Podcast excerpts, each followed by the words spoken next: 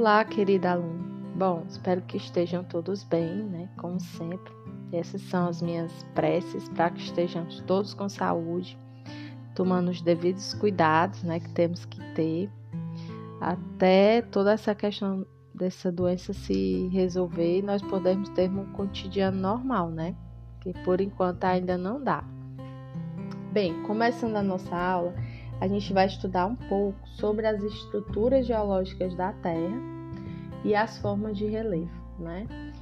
Bom, para a gente continuar esse assunto de estrutura geológica, a gente se atém ao estudo principalmente da chamada crosta terrestre ou litosfera, que, como nós já vimos, ela é a camada mais superficial do nosso planeta e é onde está abrigada toda a evolução humana, a evolução dos continentes e de todos os restos de seres vivos que habitam o nosso planeta, né?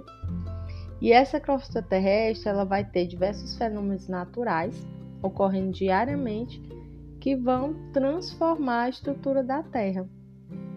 Como assim? Essa estrutura, ela vai ser formada principalmente pelas rochas que a gente viu na aula anterior.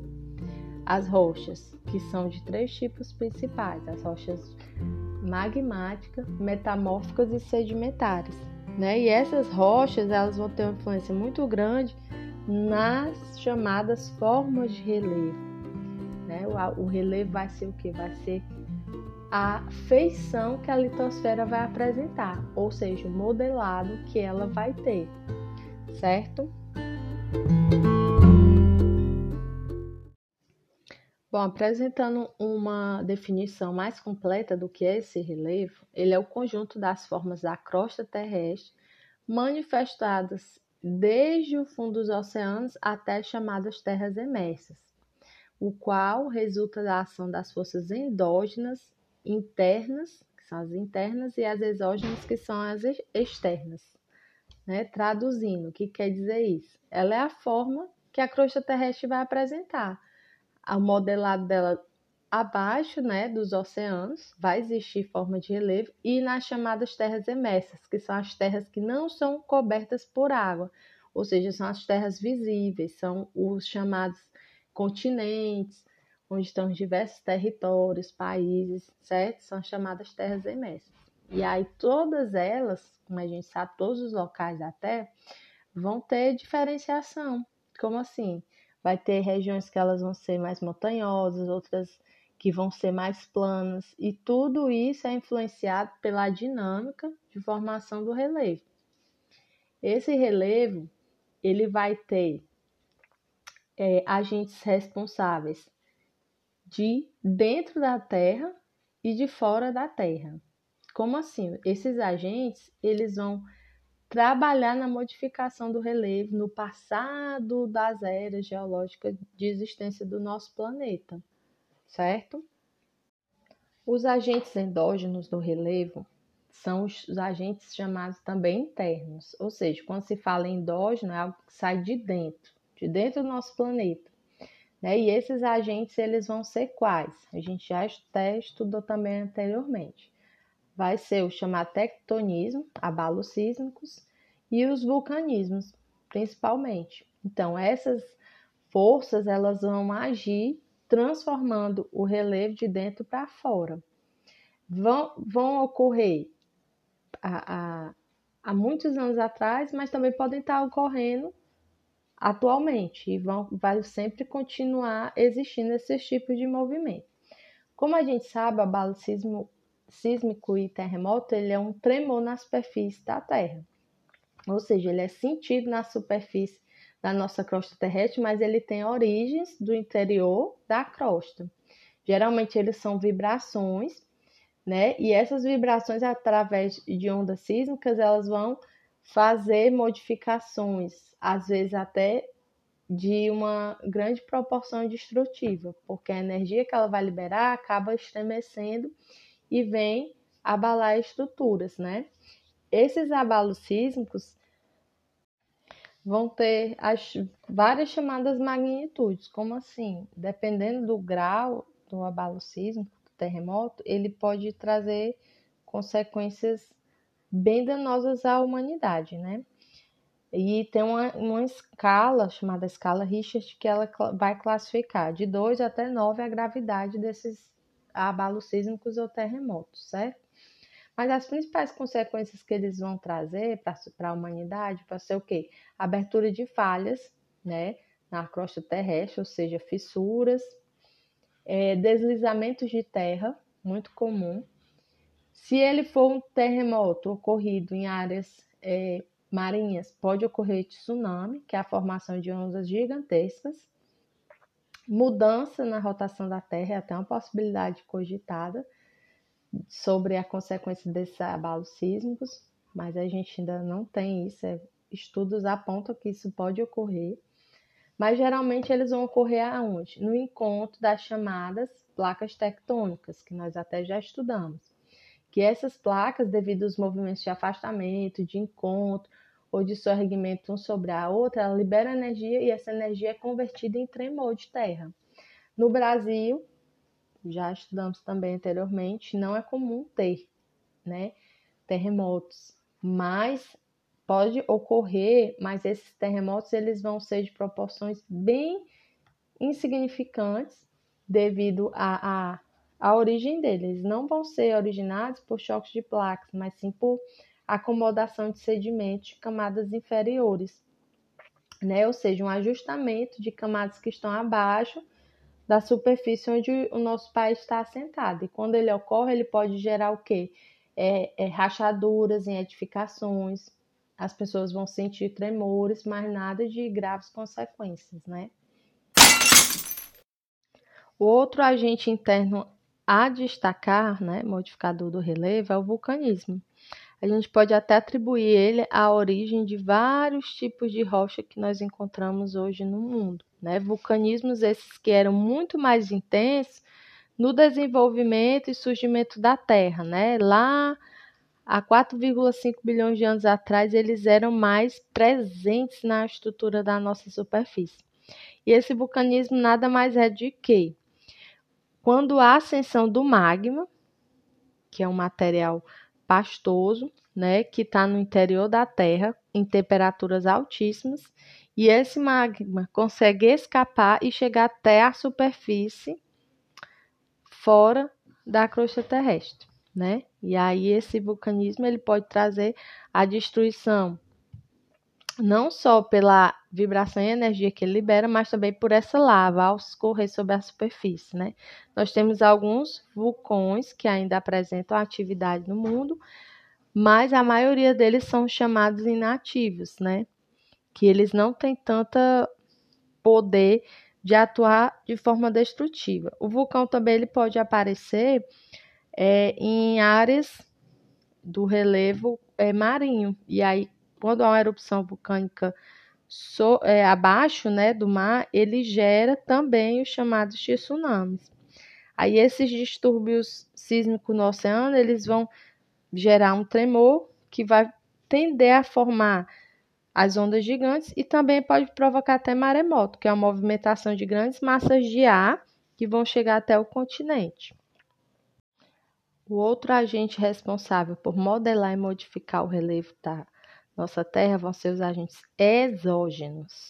Quando falo essa palavra exo, está falando a externo, fora, ou seja, são agentes de transformação das feições da nossa estrutura geológica da Terra que são externos, que ocorrem do lado de fora. Que aí eles vão ser três principais: o intemperismo, erosão e sedimentação, certo? A gente pode estar tá, é, também dividindo esses agentes exógenos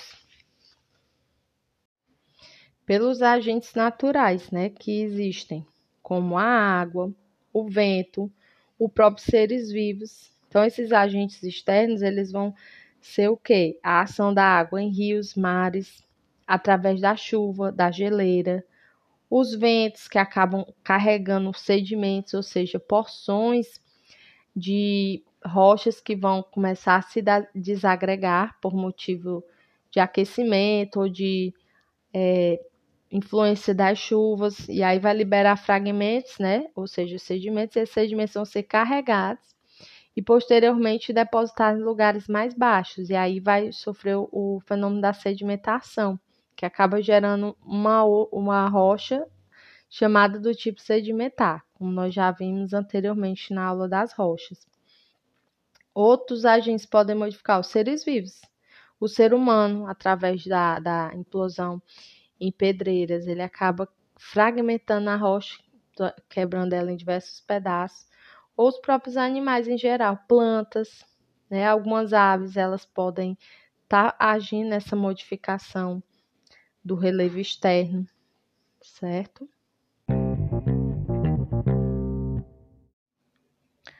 Um agente externo extremamente importante da gente conhecer e saber é o intemperismo.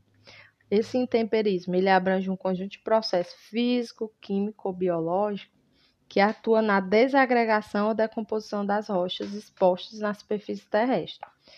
Ou seja, ele vai atuar nessa modificação da feição do relevo. Ele, por exemplo, o temperismo físico, ele pode ocorrer pela variação de temperatura, provocando a dilatação da rocha, e essa dilatação ela ocorre devido ao que? Aumento da temperatura, né? Durante o dia está muito quente, a rocha tende a se expandir. E à noite ela já se resfria. Aí, como a gente sabe que a rocha é algo bastante rígido, essa coisa dela ter que se expandir e depois retroagir acaba fazendo com que ela comece a se enfraquecer e soltar pedaços. E esses pedaços, que são chamados sedimentos, eles vão ser levados através do que? Da ação do vento, erosão eólica, ou da chuva, que é a chamada erosão pluvial, e aí eles vão sendo carregados e acumulados em áreas mais baixas, como eu até já falei. Então, esse intemperismo ele é muito importante para que haja essa modificação das rochas, o surgimento de novas rochas e o modelado do relevo. Para a gente entender um pouco como é que esse relevo ele vai se formar, a gente tem que entender o quê?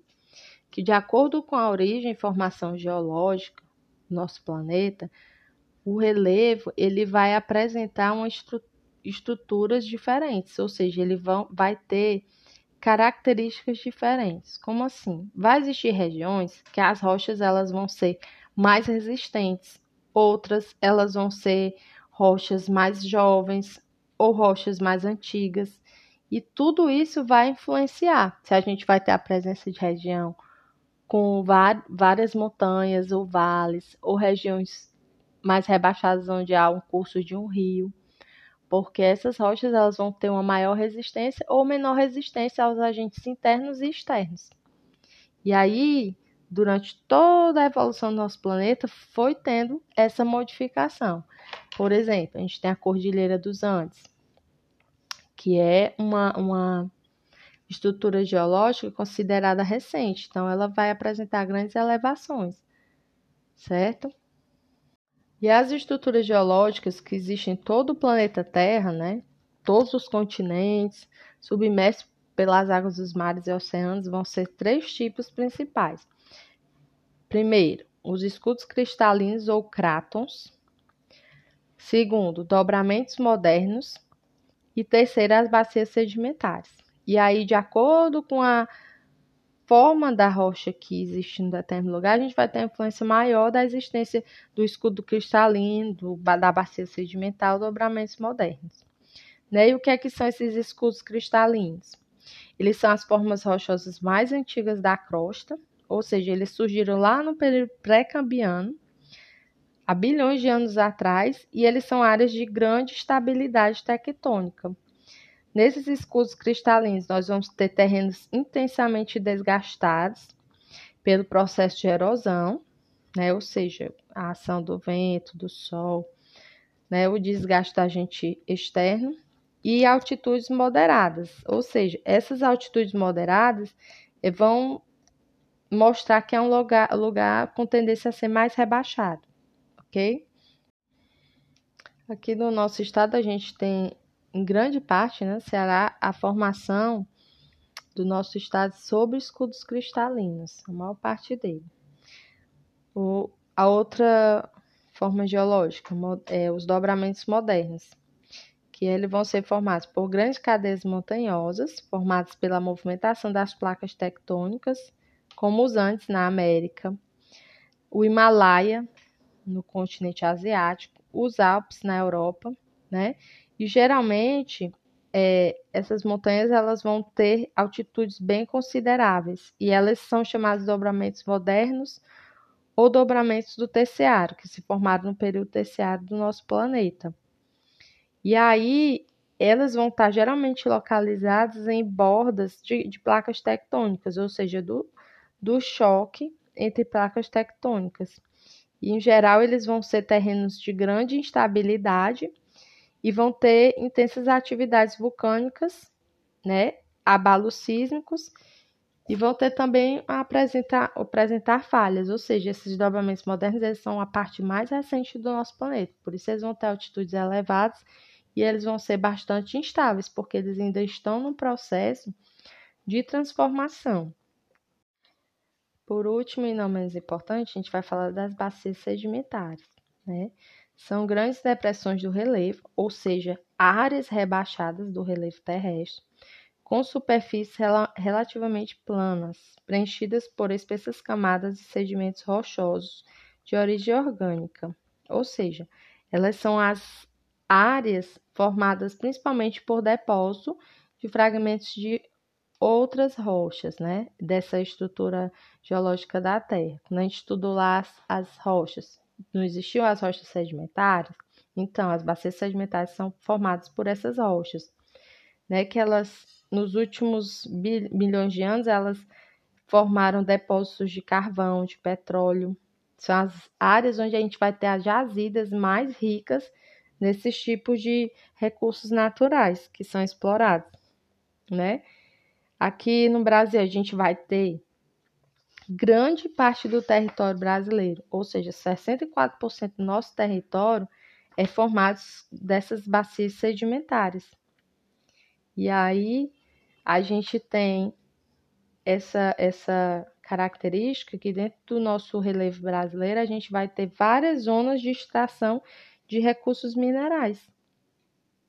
Não só é, o petróleo, né, que nós temos, mas também outros minérios, como por exemplo o nióbio, o manganês, o cobre.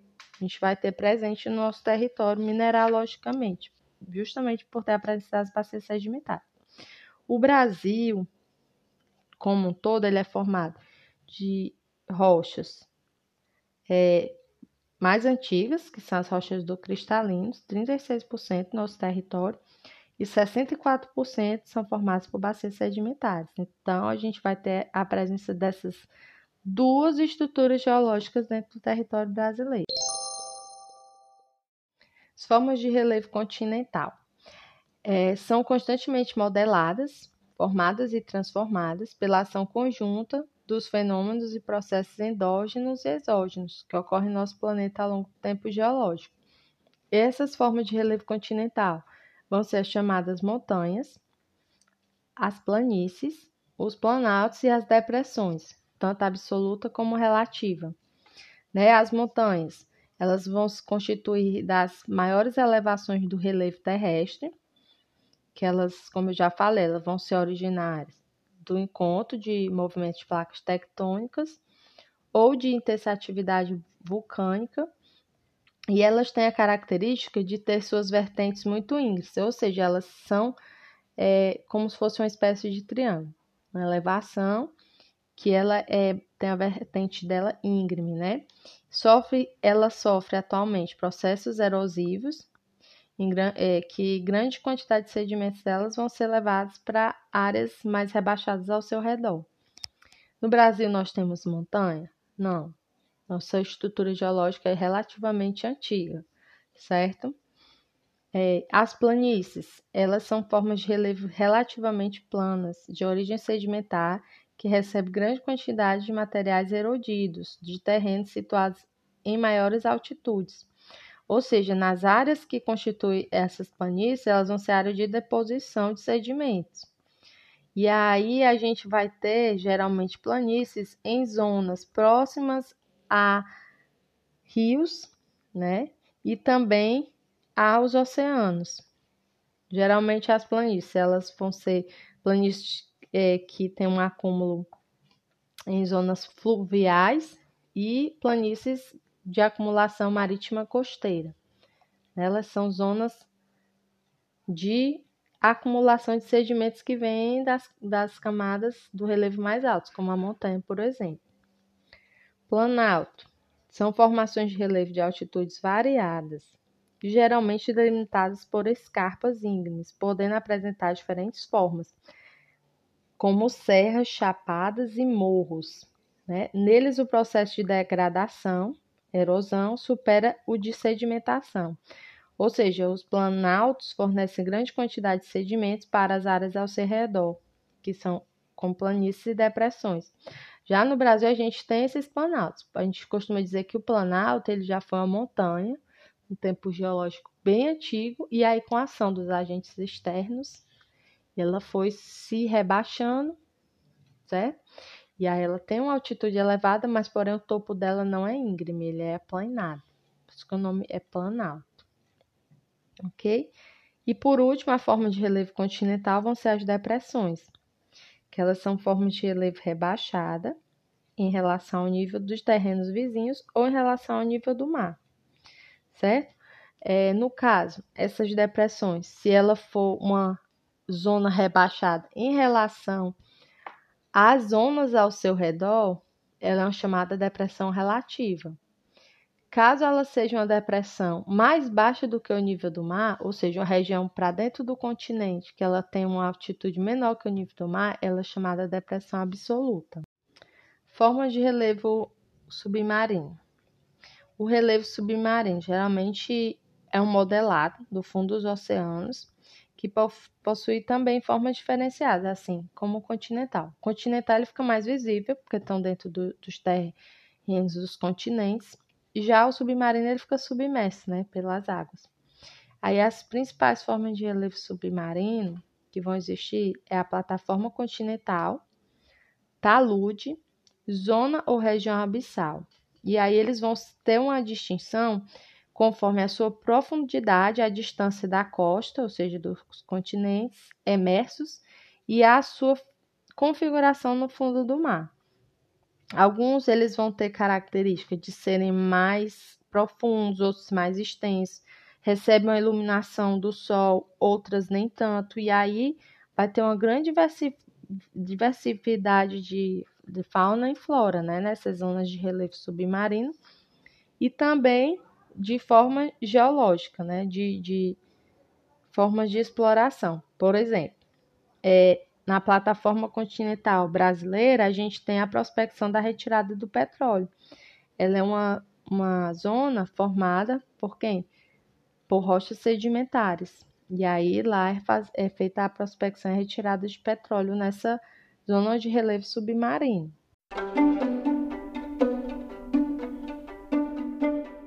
Então, galera, chegamos ao fim da nossa aula. Espero que vocês tenham compreendido um pouco mais sobre essas formas de relevo, os agentes que a ele modificam. E eu vou colocar uma atividade para vocês fazerem, orientada do livro, para fixar um pouco mais a, das ideias. E eu gostaria, sim, que caso apresente dúvida, pode me procurar, pode mandar e-mail, pode mandar informações nas plataformas, né, no chat do Classroom, por e-mail, que eu vou estar tá tirando a dúvida de vocês, né? Por hoje foi só. Tchau, até breve.